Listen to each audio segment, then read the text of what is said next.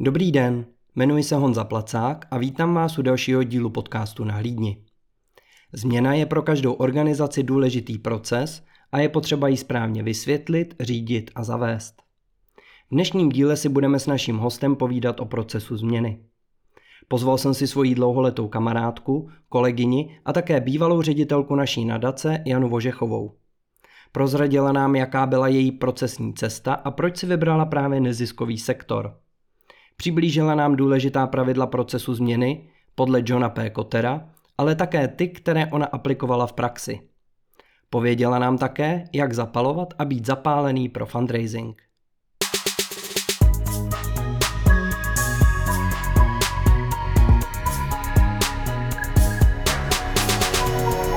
Ahoj Jani, vítám tě v podcastu na Hlídni. Jsem moc rád, že jsi přijala pozvání k nám. Ahoj Honzo, moc děkuji, že jsi mě pozval, vážím si toho a jsem moc ráda, že tě vidím. Eh, Jani, eh, my se známe už eh, dlouhou dobu. Ty jsi v podstatě člověk, který mě provázel cestou v nezisku. Dělala jsi mi nejenom kolegu, ale i dlouhou dobu šéfovou. Za to já moc děkuju, že si mě tenkrát do Enrosky do Pomozte dětem přijmula. Prozrať mi prosím, kdy u tebe v životě poprvé si se setkala s nějakým pomáháním nebo s neziskovkama? Já myslím, že to pomáhání mám nějakým způsobem v krvi. Hmm. Je to asi eh, daný výchovou, vzděláním, ale já to pomáhání vnímám něco, co je přirozenou lidskou, přirozenou lidskou součástí.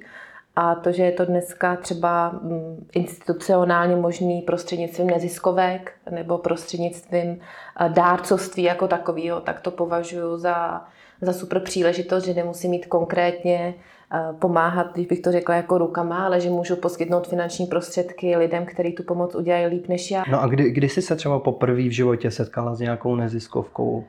A poprvé v životě jsem se setkala s neziskovkou jako takovou, vůbec asi s tím, s tím termínem, tak to si myslím, že bylo někde možná na Gimplu v rámci nějakých um, esejí, ale ještě teď si vlastně uvědomuji, že já jsem chodila do skauta vlastně od tří let a teď mi to úplně jako díky jsem to není možné, že by to až tak pozdě. Já jsem vlastně skautka a já jsem, protože moje maminka byla vedoucí skautu a vozila mě už jako malinkou, dvouletou, tříletou, pak i ségru. Takže já jsem vlastně scout, takže já jsem vlastně, a vidíš, a taky se vlastně chytám na tom, že, že v České republice je kolem 120 tisíc neziskových organizací, z toho skauti, hasiči, myslivci, vlastně spolky tvoří tu největší část. A taky na ně zapomínám, že jsou vlastně taky neziskovou organizací. A to se mi moc líbí, jak jako Enroska teď děláte tu osvětu. No, vlastně o tom, kdo to jsou neziskové organizace a z AVP děláte ty mýty, že jo, to je, to je strašně hezký. Že vlastně si myslím, že ta společnost pořád potřebuje tu osvětu o tom, co je to nezisková organizace, jak jsou, jak jsou v podstatě té jejich role nezastupitelná, i když díky covidu a vlastně invazi na Ukrajině si myslím, že i přes tu tragiku těch událostí, tak to ne, ne, neziskovému sektoru dalo možnost se ukázat, jaká je jejich obrovská síla. Takže, to, takže vlastně s neziskovkou jsem se setkala poprvé jako skautka. Nevědomě, že je to nezisková organizace. Tam, tam je dobrý, že ty skauti jsou vedený k tomu pomáhání, ano, k tomu, ano, ano, ano. Ale tomu hlavně k tomu dělat dobro. Ano, a budování vlastně toho respektu a vzájemné úcty a z toho přirozeně vyplývá, že, eh, že jo, tam vlastně to heslo jeden za všechny, všichni za jednoho, Jasně. kterým se vlastně um, že ho loučí, nebo třeba vítají, teď nevím, jaká je úplně ta praxe, ale vidíš, to heslo si prostě pamatuju a tak to prostě je. No a takhle si myslím, že by to mělo být eh, ve zdraví občanské společnosti. Vystudovala si speciální pedagogiku na Univerzitě Palackého mm. v Olomouci. Proč jsi si zrovna vybrala tuto školu? A protože jsem chtěla být psycholožka, ale tam jsem se nedostala. to jsem se nedostala a dostala jsem se do Olomouce na speciální pedagogiku a do dneška jsem za to neuvěřitelně vděčná, protože eh, jsem měla příležitost se dostat na obor dramaterapie, což je využití terapeutických eh, vlastně principů prostřednictvím divadla, ale já jsem šla na přijímačky, nevěděla jsem, že to je, protože jsem si nepřečetla druhou stranu eh, toho, té pozvánky k tomu k tomu přijímacímu řízení, kde na druhé straně bylo napsáno, že je tam i talentová zkouška, takže já jsem přišla, vyplnila jsem test a teď mi říkají, Vožechová, ještě talentovky, říkám, jaký? Takže jsme s mojí maminkou rychle běželi do hračka, tam jsem koupila myš, sehrála jsem od Steinbecka o myších a lidech, no a oni mě vzali, no, takže, takže já jsem si to úplně nevybrala, ale eh, osud vesmír mě tam zaváli, no a ta škola pro mě byla uh, neuvěřitelně, neuvěřitelně přínosná v tom, že my jsme měli vlastně od práku i hned praxe, jo, vlastně jednorázový, dlouhodobý. A já jsem fakt měla obrovský prostor se do, ponořit do toho nezisku, jo, to znamená začít, e, třeba jsem se seznámila s lidma, se kterými vlastně kuře pomáhá Združení D, jo, s panem Němečkem, jo, potkala jsem vlastně lidi, se kterými se vídám, vídám dodnes a který ten nezisk prostě tady uh, budovali po revoluci, budují ho dodnes. A ta škola fakt pro mě byla jako neuvěřitelná vlastně taková sonda do neziskového sektoru, protože děti, které jsou ve speciálně pedagogické péči, bez neziskových organizací by to mnohdy nešlo. Jo, typu, že do speciální projekty spadají děti s poruchama autistického spektra, děti, které mají zrakové poruchy, sluchový a to vlastně, že jo, pomozte dětem, všechny tady ty děti podporujeme, takže vlastně to má v sobě neuvěřitelně jako blízko, takže mi se to vlastně potom v profesi propojilo takhle. A ty už si, ty už si během školy začala dělat uh, tu speciální pedagogiku? Uh, uh, uh, já jsem vlastně dělala v pedagogicko-psychologické poradně, jsem dělala diagnostika, dělala jsem školního metodika prevence a začala jsem vlastně, um, protože jsem se pak vrátila na doktorát a tam vlastně jsem už uh, měla svěřený projekty, od Grantové akademie České republiky mezinárodní projekty a tam jsem se vlastně přičihla k projektovému řízení a to mě vlastně postupem času začalo nebavit víc, to ne, to, to asi nebavit, ale začalo mi to dávat větší smysl, protože já jsem nějakým způsobem, já potřebuji vidět změnu, o čem vlastně je i dnešní ten, eh, ten podcast. Já jsem ráda člověk, který se nebojí jako jít do změn, eh, nebojím se nějakým způsobem udělat tu sondu a zjistit, co nefunguje, pojmenovat to, zanalizovat to. A ty projekty mi dávaly smysl, že můžu vlastně díky úspěšnému projektu pomoct více dětem. Jo? A to pro mě bylo vždycky jako stěžení téma. Pro mě je vlastně důležité, aby za mnou byly vidět nějaké výsledky, které nejsou třeba finančně měřitelné, ale jsou měřitelný na tom, že nějaký dítě bude mít ten život prostě krásnější. No a takhle jsem se dostala do nadace Sirius, tam mě naši headhuntři, a uh, vlastně ty, ten jejich klid my pomáháme dětem, které neměly v životě štěstí a tam jsem se vlastně od pana Šmejce a pana Kellnera a správní rady od mý ředitelky Lenky Šrámkový naučila prostě neuvěřitelné věci, jednak opravdu tak, aby každá koruna, která se vynaloží, přinesla zisk dvou koruny, metaforicky vyjádřený opravdu v pomoci, v pomoci dětem, potažmo rodinám, potažmo společnosti. A tam jsem opravdu to pro mě byla taková velká, velká škola uh, ve smyslu jako, že když tu práci chceš dělat opravdu vážně a chceš opravdu pomáhat, tak do toho musíš prostě ty invest, tu, tu investici vložit. Jo?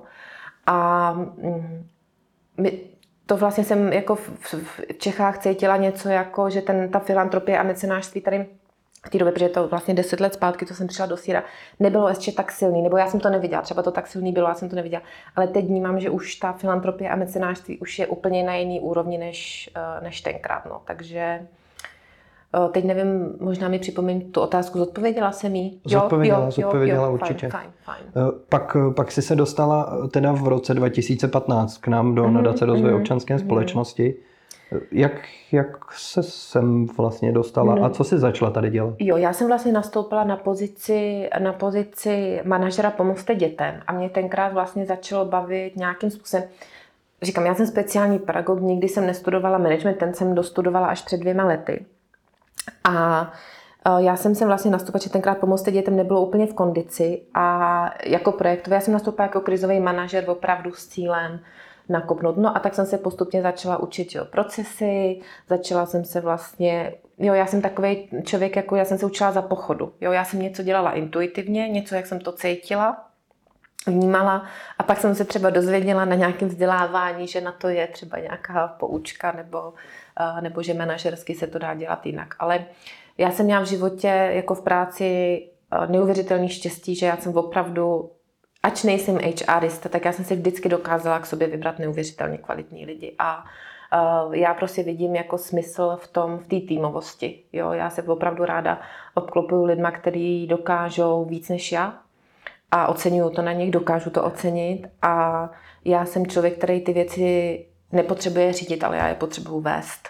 Jo? A uh, přesně dát lidem, který uh, umí prostě a dát vlastně ty jejich umy dohromady a z toho něco vytvořit, tak to je, to je. A v tom tom vlastně podporuji hodně i teď, když přednáším pro neziskovky nebo je nějakým způsobem vedu, protože mě, moje jako nejoblíbenější disciplína je fundraising a ten mě hodně baví tak uh, i takhle vlastně školím, jo, prostě, jo, protože ta naše společnost je hodně zaměřená na to, co nejde a že když neví, že je to špatně, já říkám, ne, pojďme se podívat, co se daří, co jde a na tom tvořme třeba tu změnu, jo, a to mi přijde vlastně, že je to takový switch toho přepnutí toho, uh, toho myšlení, jo.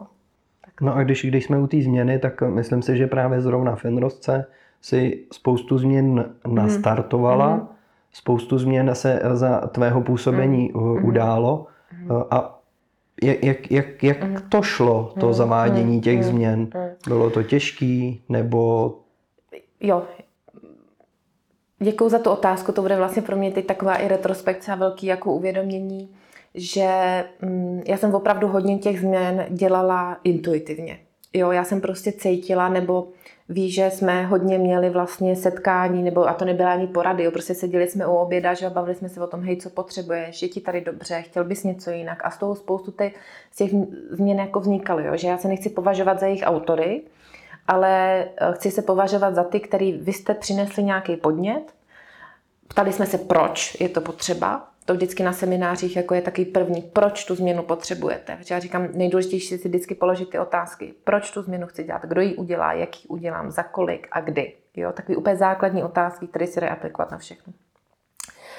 A um, teď třeba zpětně vím, že bych nějaký změny udělala úplně jinak, že jsem na to nebyla dostatečně, um, řekněme, vybavená třeba finančně, nebyla jsem na to vybavená personálně, nebyla jsem na to vybavená, teď mi možná pomoct tím slovem digitálně, nebo jako jo, vybavením, jo, technikou, mm-hmm. nebo prostě... Technicky. Technicky, děkuji. Technicky jsme na to nebyli vybavení. Takže bych spoustu věcí dělala jinak. Vím, že některé změny, kdyby jsme měli finanční prostředky, by šly udělat rychleji, ale zase mm, vím, že ty změny, které jsem udělala, a když tady přijdu prostě po několika letech a vidím, že to, že to vlastně jakoby jede, tak mám z toho velkou, jakoby velkou radost. Jo. A tenkrát, že ta největší změna byla, když odcházela, odcházela paní ředitelka Hanka Šilhánová, správní rada mě vlastně zvolila na, na novou, novou ředitelku, tak to pro mě byla opravdu asi jedna z největších jako profesních životních výzev, protože eh, nadace má neuvěřitelně dobrý jméno eh, a já jsem prostě věděla, že jsem nastupuju a že ty změny jsou potřeba. Správní rada mi dala zelenou a tím, že jsem měla kolem sebe vás, tak samozřejmě, že pro některé ty změny byly prostě těžké, protože se muselo třeba na některé věci, které vás třeba bavily, jsem řekla, že se dělat nebudou. Jo? Věci, které jste nechtěli dělat, jste museli dělat.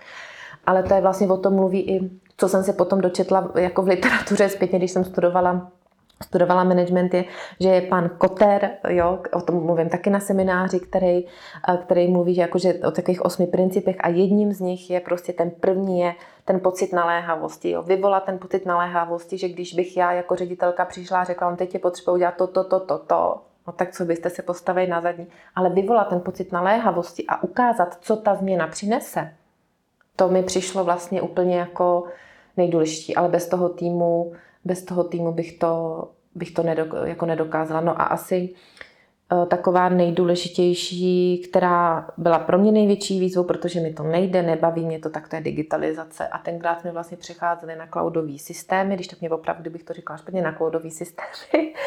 A a to vlastně, do toho se mi fakt nechtělo, jo, protože tomu nerozumím. Ale dala jsem prostě vám zelenou, že jo, tenkrát přišel ještě náš, náš ajťák, že jo, ten vlastně byl do toho zapojen, dal přednášku a postupně se to začalo, začalo implementovat. No a pak další ty další změny, které byly, tak jsem si na to vzala odborníky, že jo, a udělala jsem velký personálně procesní audit tady vlastně se společností Deloitte a mm, to byla pro mě opravdu velká, a myslím si, že i pro vás, jo, vlastně opravdu velká taková, že když přijde někdo zvenčí, jo, protože ta změna buď prostě se vyvolá zevnitř nebo zvenku, a tady to vlastně oni nám ukázali, lidi, kteří nadaci neznali, vůbec nám vlastně ukázali, metricky to změřili, jak jsme výkonní nebo nejsme, kde nám utíkají ty peníze, kde nám utíká ten výkon. A to pro mě byla jako tenkrát neuvěřitelná uh, jako opora ve smyslu, že jsem to měla podložený, proč ty změny dělám.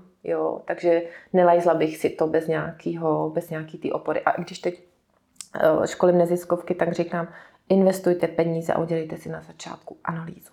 Udělejte si analýzu, ať víte, co chcete měnit, ale hlavně proč a jaký výsledek vám to, jaký výsledek vám to přinese.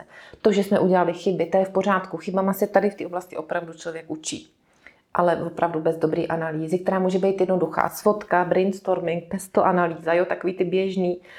A když přijde někdo znější, super. Při strategickém plánování, protože strategické plánování je vlastně o implementaci určitých změn v nějakém časovém období. Jo. Takže ono vlastně, že ten můj seminář se jmenuje, myslím, proces změny, že jo, nebo něco takového. Ale ono to je vlastně běžnou součástí každodenní jako práce. Že? Já mám nějaký vnitřní pocit, že potřebuji něco změnit. Často mě k tomu provází i nějaká emoce, nespokojenost, naštvání, že to nefunguje. A já vlastně chci tu emoci negativní převrátit do něčeho pozitivního. Jo, když to vezmu i z toho psychologického hlediska. A ten koterovský pocit naléhavosti vlastně tlačí, že ty lidi se do toho zapojí a vlastně to chtějí taky. Jo, že chtějí mít z toho radost té změny, že chtějí vidět, že se děje něco pozitivního. Samozřejmě, že jsou třeba i změny, ehm, které vedou k třeba k ukončení nějakého projektu, že musíš začít implementovat nějaké změny, které ukončí ten projekt. Ale vždycky je důležitý uh, si dopředu říct, kolik na to mám energie. Jo, opravdu, ať už to je ve formě peněz, ať už je to ve formě lidí, ať už je to ve formě uh, jakýho jsem já vlastně nastavení. Jo, protože když už se do té změny jako pustíte, tak ji můžete vždycky jakoby zastavit. Ale když se většinou něco zastaví, tak se to o to hůř potom rozbíhá. No a je, myslíš, že s tím letím souvisí uh, vize? Že musí mít člověk, když chce dělat tu změnu, tak hmm. musí mít nějakou vizi? Musí mít nějaký jakoby... Uh, hmm takový ten základ u té mm. Eh, neziskovky je eh, poslání mm-hmm. a vize. Mm-hmm. A myslím si, že to není jenom u mm-hmm. té celé organizace, ale když chceš dělat nějaký projekt, mm-hmm. když chceš mm-hmm. něco dělat, a to je i ta změna, mm-hmm. tak si musíš stanovit nějakou tu vizi. Ano, vize je důležitá, ale nejsem zastánce toho, aby se, aby zůstávala dlouho neměná, ale ta vize si myslím, že je důležitý, když dokáže pružně reagovat na to, co se děje, protože změna může přijít jak vnitřní, tak vnější, o tom jsem mluvila. A když ta vize je někdy příliš jako zkostnatělá a nedokáže, nebo ty lidi, kteří tu vizi tvoří nebo si ji řídí, nedokáže reagovat na to, co se děje, tak eh, jsem proto ji měnit. Takže tím pádem jde o to, že se člověk musí i tou vizí přizpůsobovat ano, ano, těm ano, ano, věcem, které se dějou. Stejně, stejně jako mám nějaký plán, ano. mám nastavenou nějakou strategii, tak i ta strategie by měla být, dá se říct, eh, klouzavá, ano, ano, ano, která se ano. prostě mění v průběhu toho, ano, kdy na ní pracuju. Ano, ano, Samozřejmě, že si můžu říct, že za pět let bych se chtěl dostat tam, uh-huh. ale uh-huh. není to uh-huh nemusí, nemusí mm. se to stát, mm. tohleto. Mm. Je to nějaká berná věc, ale... Nebo takhle do vize, že jo, třeba vizí Enrosky je podpora, eh, podpora organizací jednotlivců směřující ke zdravé občanské společnosti. Teď jsem vzala jenom výňatek. Ta vize vlastně je jakoby stejná neměná, ale možná se mění, teď mi to jako, teď si to utřibuju, mění se možná ty procesy, jejich součástí je i změna, kterým se ta vize naplňuje. Takhle. Jasně. Hmm, hmm, hmm. Právě v rámci závislosti na tom, co se děje okolo. Už jsme tady mluvili o Koterovi. Mm-hmm. Zmiňovala si, že tam je několik těch zásad. Mm-hmm. Jaké ty zásady to jsou, mm-hmm. kterými by se měla ta změna, dá se říct, řídit? Mm. Protože to, jestli si to dobře pamatuju, tak uh, vlastně uh, Koter vymyslel nějaký proces změny mm-hmm. za pomocí nějakých nástrojů, nějakých kroků. Mm-hmm. A těch pravidel nebo těch kroků je, mm-hmm. myslím si, že osm nebo ano, nějak ano, takhle. Ano, a ano, ano. Každý má nějaký určitý smysl. Jo, uh, tam ten první je opravdu ten pocit naléhavosti. Jo. Nebejt, v tom, uh, nebejt v tom sám, když tu změnu chci, jasně, že nějaký změny drobný může. Jo. Myslím si, že my se tady bavíme o velkých procesních Jasně. změnách. Jo. Pak je jako důležitý ta změna velmi často probíhá, když lidi chodí běžně do práce, mají svý projekty a ty chceš vlastně po nich něco nad rámec. Jo, ty potřebuješ, aby ten projekt běžel a do toho ještě implementovat nějakou změnu. Jo. Takže je tam důležitý vytvořit ten tým, uh, tak, aby vlastně přijali za to, že OK, teď je tady, máme nějaký období, kde je potřeba tady implementovat nějakou změnu. Bude to stát váš čas navíc, ale přinese to ten a ten efekt. Jo? V podstatě namotivovat ty lidi k tomu, že teď Musíš se bude něco to umět dít. dobře vysvětlit. Přesně, umět jim to dobře vysvětlit a uh, vlastně vtáhnout je do toho, do té účasti na tom. Jo, ne všichni jsou stejně aktivní, to ne, to není potřeba, ale vyvolat v nich vlastně to, že to má smysl. Jo? Pak určitě ta vize strategie, jo? že to, ty, ten tým prostě koordinuje to úsilí, aby se ta tý vize, aby se ty změny dosáhlo a aby, to, aby se to úplně odklonilo od té vize nebo od té strategie. Jo? Pak je tam určitě jako... Takže dejme tomu nějaký směřování, že to směřování ano, musí ano, být vlastně v tom nějakým proudu, určitým ano, v tom, v tom, hlavním, v tom hlavním proudu. Pak je tam určitě ta komunikace, um, jako komunikovat, že některé změny, když děláš um, personální, ty se komunikují vevnitř, pak ale můžeš dělat uh, změny třeba v grantování velký, no tak to musíš dostatečně dlouho dopředu komunikovat, že jo, tím neziskovým organizacím. dobře to A odkomunikovat. dobře jim to odkomunikovat. K čemu bude ta změna? Jestli si pamatuješ, když jsme spolu začínali dělat na pomozte dětem, tak jsme měnili celý systém grantování. Jo? A to se vlastně komunikovalo rok předtím, protože když máš roční grantovací období, tak rok dopředu jsme komunikovali, že ta změna, že ta změna přijde. Jo? Pak eh, je důležitý dát té změně jako prostor, jo? bavit se o ní, jo? neříct, hele, tak teď tady začneme měnit, ale je potřeba Aby si sedla. aby si sedla a mluvit o tom, jo, podpořit to, ten proces změny. Vlastně mít pořád jako tu mysl otevřenou, že může ještě někde něco jako vykouknout. Uh, ne všichni jsou vždycky té změně naklonění, jo. Jsou tam vždycky nějaký kritici, že jo. A je potřeba jako o to víc začít v té organizaci komunikovat ty úspěchy. Jo, ty dílčí úspěchy, že začínáme implementovat nějakou změnu a díky ní už se podařilo tady to, už se nám podařilo tady to.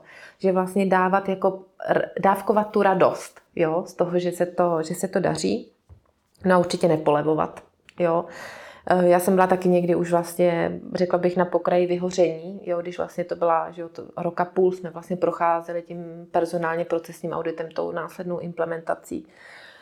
Tak taky někdy, ale prostě když je ta vize té změny silná, tak vlastně mm, nedovolit si polevit. Jo? A říkám, když jste prostě v té situaci, těm manažerům nebo ředitelům neziskové, to říkám, a cítíte, že už to je jako na, na krajíčku, zaplaťte si kouče, zaplaťte si mentora, zaplaťte si nějakou prostě pomoc zvenčí, ať vám tady v ten klíčový moment, kdy už máte pocit, že už to nedáte, ať řekněte si o tu podporu znější, jo, takže abyste vlastně nepolevili, aby, dobře, že jo, to je když se říká, když se stoupá na tu horu, že jo, tak jdeš, jdeš, jdeš, jdeš, jdeš a těsně pod tím vrcholem už vlastně je to nejtěžší, jo, takže před tím vrcholem, když už je ta změna na dosah, tak těch posledních pár kroků je nejtěžší, takže tam to je vždycky takový klíčový moment, kdy říkám, jako nepolevujte a řekněte si o pomoc.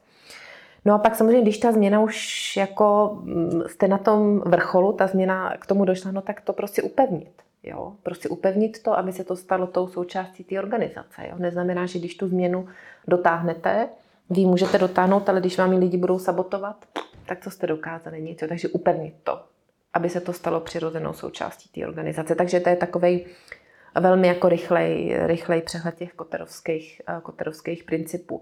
Ale říkám, já vždycky aplikuju ty otázky co, proč, kdy, jak, za co. Jo? Odpovědět si velmi jasně a stručně tady na ty základní otázky. Tak ono potom může být docela těžký to, když se ti z celého toho týmu, třeba dejme tomu 6-8 lidí, jeden člověk sekne, Mm-hmm. tak v podstatě může rozdmíchat, rozdmíchat i ten pocit stejný i v těch ostatních. Mm. Jakým způsobem eh, s tím letím pracovat? Mm-hmm. Já si myslím, nebo takhle, co jsem třeba, co jsem třeba zažila, uh, zažila já a v podstatě jako vím, že v úzovkách v tom biznisu nebo v tom nezisku to bylo důležité, pro mě to bylo lidsky třeba mm, jako neuvěřitelně těžký, tak to dopadlo, takže jsem se s těmi lidmi prostě rozloučila. Že jsme se dohodli, že to nezapadá do jeho setupu, eh, do jeho, eh, do jeho to já jsem věděla, že pro pro změnu té organizace je to nutnou podmínkou, tak jsme se prostě rozloučili, to byly nějaké případy. No a pak eh, je ještě rozdíl v tom, když jako neplet si to s různorodostí názoru. Jo? Můžou mít lidi různý názory a to si myslím, že je velmi prospěšný pro tu změnu. A vždycky to jako jsem podporovala tady tu otevřenost té komunikace, jo? že já jsem měla pravidlo, když jsou otevřené dveře, prostě choďte, sypte, co vás napadá, vnášejte ty podněty, jo? choďte prostě s čímkoliv.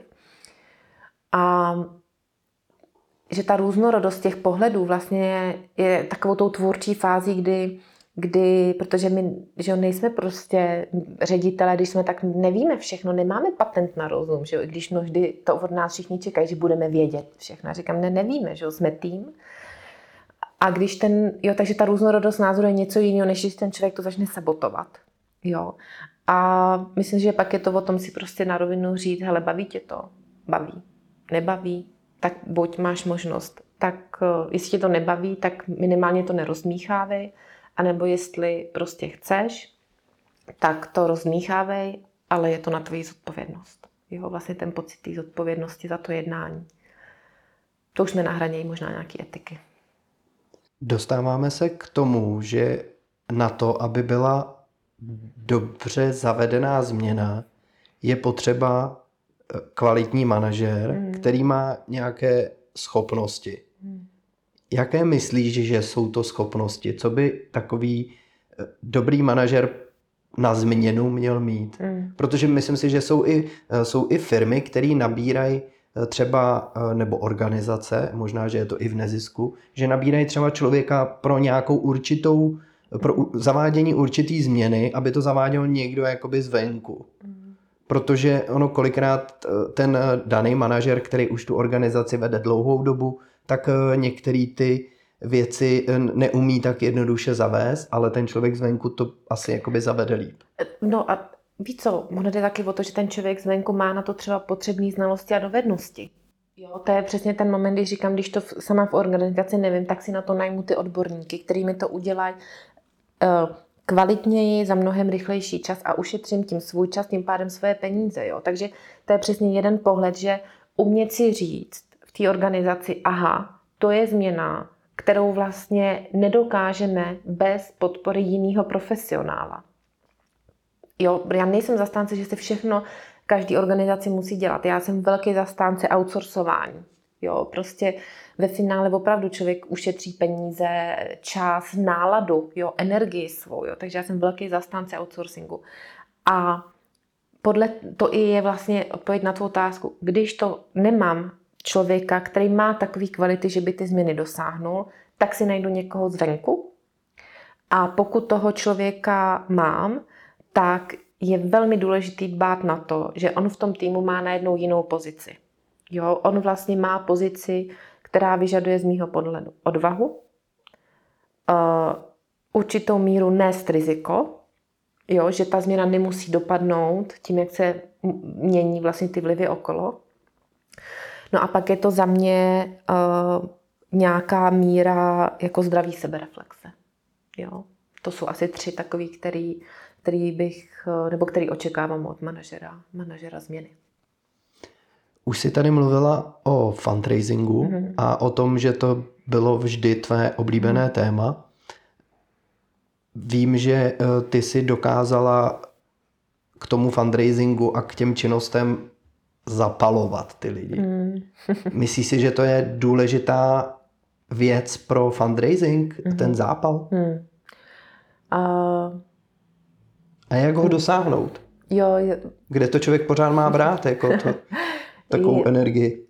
Já vo fundraisingu říkám, když fundraizujete, tak nechodíte si pro peníze. Vy jdete budovat vztah. A to, to já jsem takový, když to na těch školeních říkám, nebo když s nějakýma neziskovkama konzultuju, tak by se zdivil, Honzo, kolik lidí to pořád jako nezná, tady tu základní, základní jako premisu úspěšného fundraisingu.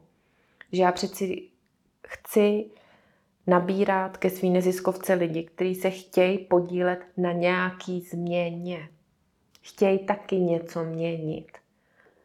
A nemusí být pro ně směrodatný, že když mi dají peníze, tak já jim přeci za to nemůžu tu změnu slíbit. Ano, v nějakých segmentech jo. Ale já potřebuju získat toho člověka, aby on měl taky ten pocit naléhavosti, že ta změna je potřeba. A společně tvoříme vlastně to, co je potřeba. A ty peníze beru až jako druhořadý. Protože ano, peníze uh, jsou důležitý, ale pro mě bylo třeba fakt důležitý, že nám nějaká firma poskytla nějakou službu, díky který já jsem ušetřila peníze z rozpočtu a mohla jsem je vynaložit do něčeho jiného. Jo. Takže uh, pro mě fundraising je, že já jsem se vždycky na ty lidi neuvěřitelně těšila, koho potkám. Uh, co mě ten člověk naučí, protože já druhou poučku, kterou fundraiserům říkám, máte dvě uši a jednu pusu. Vy tam na tu schůzku běžte s tím, že posloucháte a ne, že budete jenom mluvit. A všichni na mě koukají. jo? Říkám, vy, vaším úkolem na první schůzce je se co nejvíc věcí dozvědět o tom člověku, protože vy si pak můžete říct, jestli tady s tou firmou do té změny chcete jít nebo ne. A to, že to pak začne nést to ovoce, to je druhá věc. Ale já jsem se potřebovala s tím člověkem, zástupcem firmy, vlastně zesynchronizovat a ze spoustou No, ze spoustou vlastně jsme přát, třeba jsme jako i přátelé, jo, že prostě, protože jsem tam šla budovat ten vztah. Jo, a pak vlastně stejně jako ve vztazích jsme si vyjasnili očekávání, co od sebe očekáváme. Věděli jsme přesně, v jakém vztahu k sobě jsme jeden k druhému. A uh, třeba těm CSR manažerům se potom prostě u těch generálních ředitelů mnohem s nás prostě obhajovali ty peníze, protože věděli, co obhajují. Ne, že chtějí dát nějaký nadaci peníze, ale věděli, jakou změnu obhajují. Takže um, to zapálení je pro mě v tom, že jsem šla za tím člověkem s úctou, s respektem a já jsem ho šla si poslechnout, co on vnímá za potřebnou změnu ve společnosti jaký limity má jeho firma a společně jsme potom vymýšleli, co se s tím dá dělat. Jo, tak pamatuješ třeba například, že když jsme šli nevím, fundraizovat na pomoc dětem a vyfundraizovali jsme peníze pro neziskovku roku. Jo, protože jsme vlastně poslouchali, co vlastně ta společnost dělá, jo, kam se chtějí směřovat. Kdyby jsme tam přišli, jenom jsme mluvili a neposlouchali bychom se, tak bychom to nevyfundraizovali. Jo, takže to zapálení pro mě je prostě tady v tom. A i pak, když ten vztah vlastně udržuješ na té lidské úrovni, tak máš vlastně velkou svobodu potom a říct si, hele, letos nemáme. A já jsem proto měla pochopení, když ta firma třeba skončila nebo se ocitla sama v nějakých problémech. A zároveň i to je prostě velká svoboda v tom vztahu, že jo? Takže za mě ta, to zapálení je, je tady o tom a do dneška mě těší, když se třeba nějaký ty ředitelé mi zavolají a, a chtějí nějakou třeba vytipovat nějakou neziskovku, která se něčemu věnuje nebo tak. Takže to si myslím, že, že je pro ty neziskovky a pro ty fundraisery cesta, k tomu se je snažím vést. Tak ono, ono je asi důležitá taková ta, eh, taková ta vzájemná Eh, domluva a dosáhnutí eh, toho takzvaného win-win, hmm. že ta výhoda je na obou dvou stranách, hmm. že to pomůže jak té organizaci, ale nějakým způsobem to musí pomoct i tomu člověku, který, dá se říct, pomáhá. Ano, můžeme to brát tak, že je to win-win, jenže někdy to win-win není vidět tak rychle. Víš, Jasně. jak to myslím, jo? že někdy Jasně. to win-win, někdy si na to win-win prostě musíš počkat. Jo? A to je přesně ta druhá věc, že ty třeba dlouho pracuješ na nějaký změně v té organizaci, ale ten efekt to začne mít za rok, za dva. Jo? Třeba i v tom fundraisingu, když začínáš budovat tu síť dárců, tak eh, říkám prostě vydržte. Nemůžete chtít hned výsledky, které jsou měřený těma penězma. Jo? Za výsledek považujte to, že máte kontakty, že jste někde byli, že o vás někdo ví, ale samozřejmě to je pro spoustu ředitelů jako nedo, v vozovkách nedobrý výsek, protože potřebují mít ty peníze na účty. Jo. Ale to... pokud k tomu přistupujeme jako k budování vztahů, tak eh, tak to ono, ono v tomhle tom i uh, některé změny, které ty si zavedla v nadaci, tak v podstatě začaly nabírat smyslu až ano, v momentu, ano. kdy si odešla. Ano.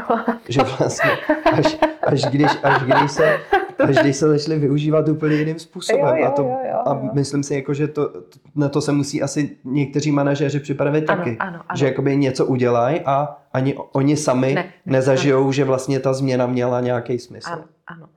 Ale to si myslím, že je jako přirozený, když jdeš do pozice jako ředitele, že tady s tím prostě počítáš. Jo, pro mě bylo vždycky důležitější, aby ten tým to věděl a cítil. To bylo pro mě alfa. A to byla pro mě alfa omega. Chystáš pro neziskovky teď do budoucna nějaký uh, kurz? Uh, co by si chtěla uh, organizace mm-hmm. naučit? No tak já v podstatě teď jsem, teď jsem vlastně na, na, na volné noze, tím že, mám, tím, že mám malýho syna, tak úplně jsem z toho nevypadla. Vlastně já konzultuju, já konzultuju pro neziskovky, eh, když chtějí, tak eh, zajdem na kafe, poradím jim něco, nebo některý si mě najmou na nějakou prostě dobu, já jim pomůžu třeba, eh, třeba s fundraisingem, nebo opravdu dělám regulérního, regulérního konzultanta, telefonujeme, skypujeme, jedu, tam, jedu se tam podívat, společně něco vytváříme pak v podstatě přednáším pro, pro, na jedné škole, kde právě se učí manažeři, manažeři neziskovek a tam vlastně propojuju tu speciální pedagogiku, jo?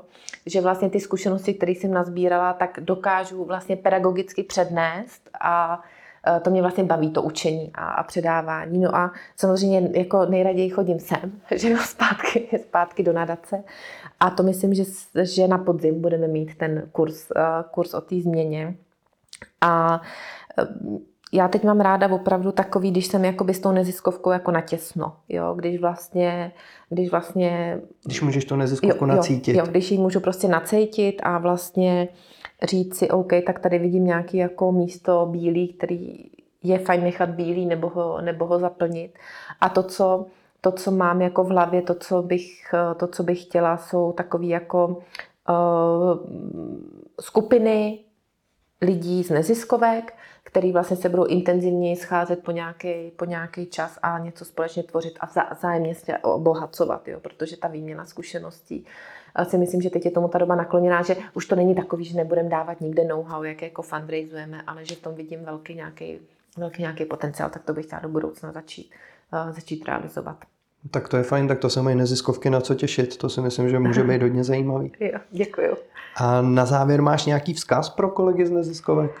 Uh, já jsem, uh, můj vzkaz zní je, ať um, um, nepolevujou. Vím, že za sebou neziskovky mají uh, období, který stejně jako celý svět uh, cítíme možná nějakou určitou vyčerpanost ale já si říkám, že um, se ta doba už naplnila a že teď to bude prostě um, lepší. A tak jenom říkám, vydržme, nepolevujme a když do toho do všeho jde člověk laskavě a s otevřeným srdcem, tak nemůže udělat chybu. To je moc hezký. tak děkuji za neziskovky, za takový krásný vzkaz. Děkuji ti moc za dnešní rozhovor. My se budeme těšit na spolupráci, na vymyšlení nějakého kurzu anebo na nějak, nějakého vzdělávání pro neziskovky? Honzo, já ti moc děkuji za pozvání a jsem šťastná, že, tu, že si ty podcasty děláš, protože vím, že ty jsi to přál a že jsem šťastná, že si tady tu změnu prostě dotáhnul do konce, protože podcasty jsou úžasný a opravdu tím rozvíjíš eh, ty neziskovky. Tak moc díky za to, že jsi tady tu změnu dotáhl do konce. Děkuji vám posluchačům, že jste poslouchali až do konce. Pokud se vám tato epizoda líbila, dejte o tom vědět svým kolegům a kamarádům a budeme moc rádi, když náš podcast budete odebírat a dáte eh, nám hodnocení a případně nám napište také tipy, koho si pozvat. Mějte se naslyšenou u dalšího dílu podcastu na hlídni.